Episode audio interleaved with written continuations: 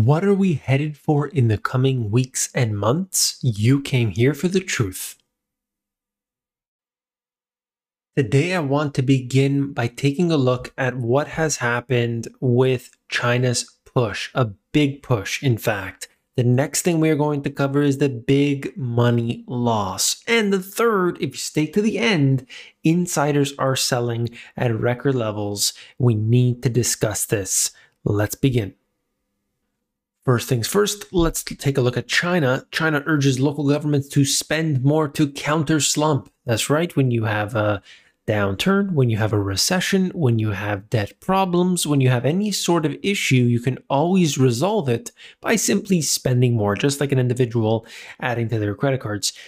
The Premier Li reiterates the economy faces new downward pressures, and that is key because when you get it from such a high level, as the number two in command, essentially saying these type of things, you know they're taking action against it, and so the banking system is going to have to pump out some more. The last time we looked at these indicators, it showed us that they were in a negative state, essentially meaning the amount of money that's being pumped out into the system has declined. And that's not necessarily a good thing when you look at a year over year measurements. You need to see that growing in order for this corrupt debt based system to continue. Okay, so here you can see catching up, China's local governments ramped up special bond sales in November. I really don't know if that's going to be any sort of solution, but that's something that you know they're doing at this time it's an action that they are taking. There's more in there but i believe that i want to get into the insiders selling. I know that's the key part but this is going to lead me in there okay? There's a method to the madness. China's developers face 1.3 billion dollars in december bond payments. Here you can see stressed sector's total net worth well below November's level. Evergrande has coupons due while the grace period ends for unit again and again and again the same situations happening. You could see this chart right here just showing you over the past few weeks, we saw incrementally more marginal loosening efforts at different city levels, especially in terms of mortgage rate easing and pre-sales permit requirement deposit withdrawal relaxation, taking every step on the micro level as well as the macro in order to try and ease things a little bit. This is what China's doing. This is coming at the same time. We're seeing a little bit of chaos. Wouldn't you agree? Chengdu becomes first China city to ease rules for builders. Major city rolls out measures to ease the developer cash crunch, all coming at the same time right now.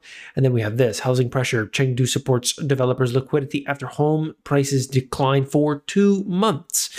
This is largely considered to be the biggest asset class in the world or asset in the world, and that is $62 trillion. The Chinese housing sector is massive by any stretch of the imagination. Now, that's China. That's what they're doing. I talked about this so many times before, and that's going to lead me into this.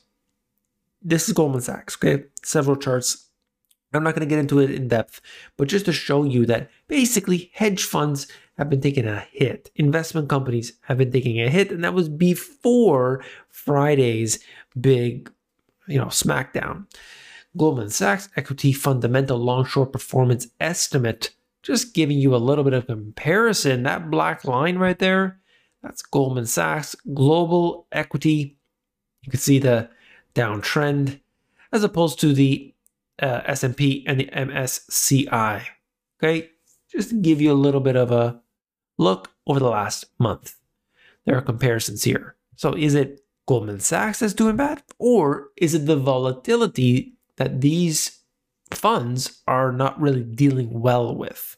So as soon as it's not just in one direction, well, then you have a problem. Gross and net leverage, you could look at that as well. Here we go, regional flows and weightings. A lot of stuff here you can see. This is important. Whenever somebody wants to know what's happening, where's the money moving to and from, you've got to look at the EPFR data, but you also get that from this, okay? Regional flows and weightings, you look down, showing us North America, Europe, and so on. Where's the money going to? Well, take a look. Europe buying right now, and Asia, excluding Japan, buying as well. That's important. Where's the money going to and from over the last little while? And then at the bottom just shows you based on the sector. So there's always this flow in and out. Information technology, it was flowing out somewhat. Consumer staples, on the other hand, we're seeing a big flow of cash inward. But what's happening?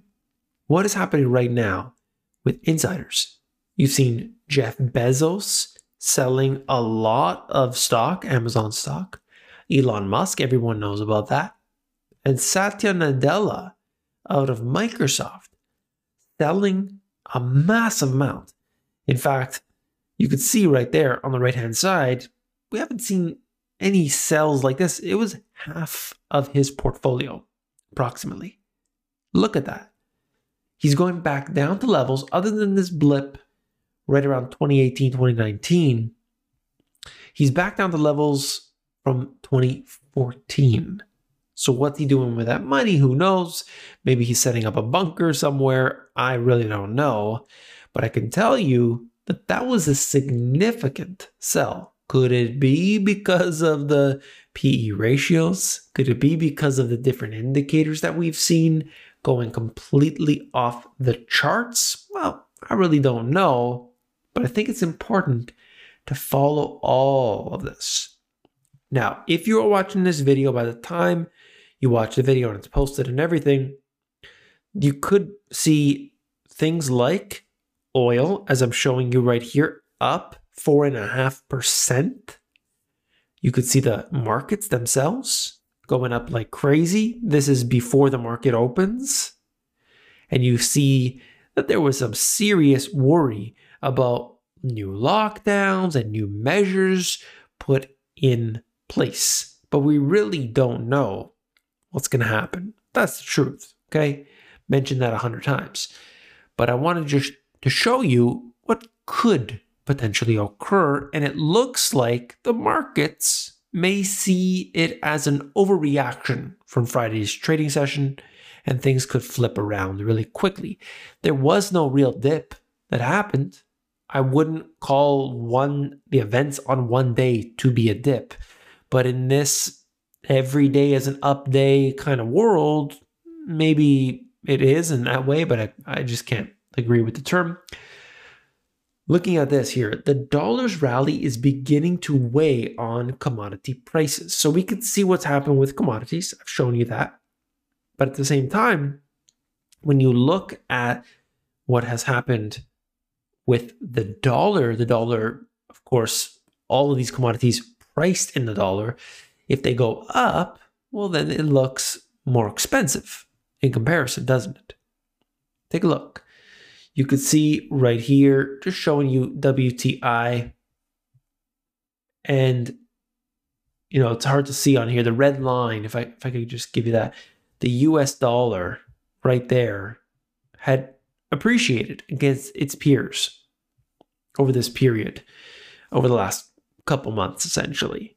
Just showing you, well, if I take it back way further, I mean, you could see where it's been going. The point here is that comparing this gives us a little perspective as to what's happening with commodities because it's not always one side. It's not simply, oh, it's supply and demand fundamentals. Oh, it's pure market speculation. There's always more than one side to the story. And somebody mentioned this, so I wanted to throw it in here at this moment. This is essentially looking at Bitcoin, not real Bitcoin, but of course, the index based around it, correlations versus other assets. You can see right here, right now, this is the, the black dot being current. The S&P 500, it's over a 30% correlation with the S&P 500. Going down a little bit, the US dollar, it's under 30%. And you can just see the, the difference here between all these different assets.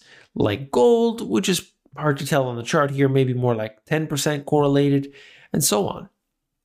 So that is interesting to see the correlation between the US dollar, commodities, the S&P 500, Bitcoin, and so on. I thought that would be just an interesting chart to show you. And this right here, last but not least, Black Friday shopping in stores drops 28% from, let's say, 2019 levels as shoppers spread spending throughout the season. A lot of that has to do with what had happened with, you know, looking at the supply chains and everything. Oh, I'm in a shortage. I'm going to buy my Christmas gifts, you know, in, in October or maybe even earlier. So that's kind of what they were doing. That could be the part of this. So I think that's it for today. We're, we're looking at the insider selling. What do you think is going on? If you think that they know something you and I don't, well, then you got to let me know in the comments below. I think it's important to see everything, everything, everything. Janet Yellen knows what's up. I want to know if you know what's going on. Please let me know. If you want to support the channel, it's a simple matter of hitting that thumbs up button to let it rain. Let it rain. Let it rain. Thank you very much for the supporting the channel. I do appreciate that very much. And if you haven't seen this video yet, you definitely want to check it out. Click it, and I'll see you there.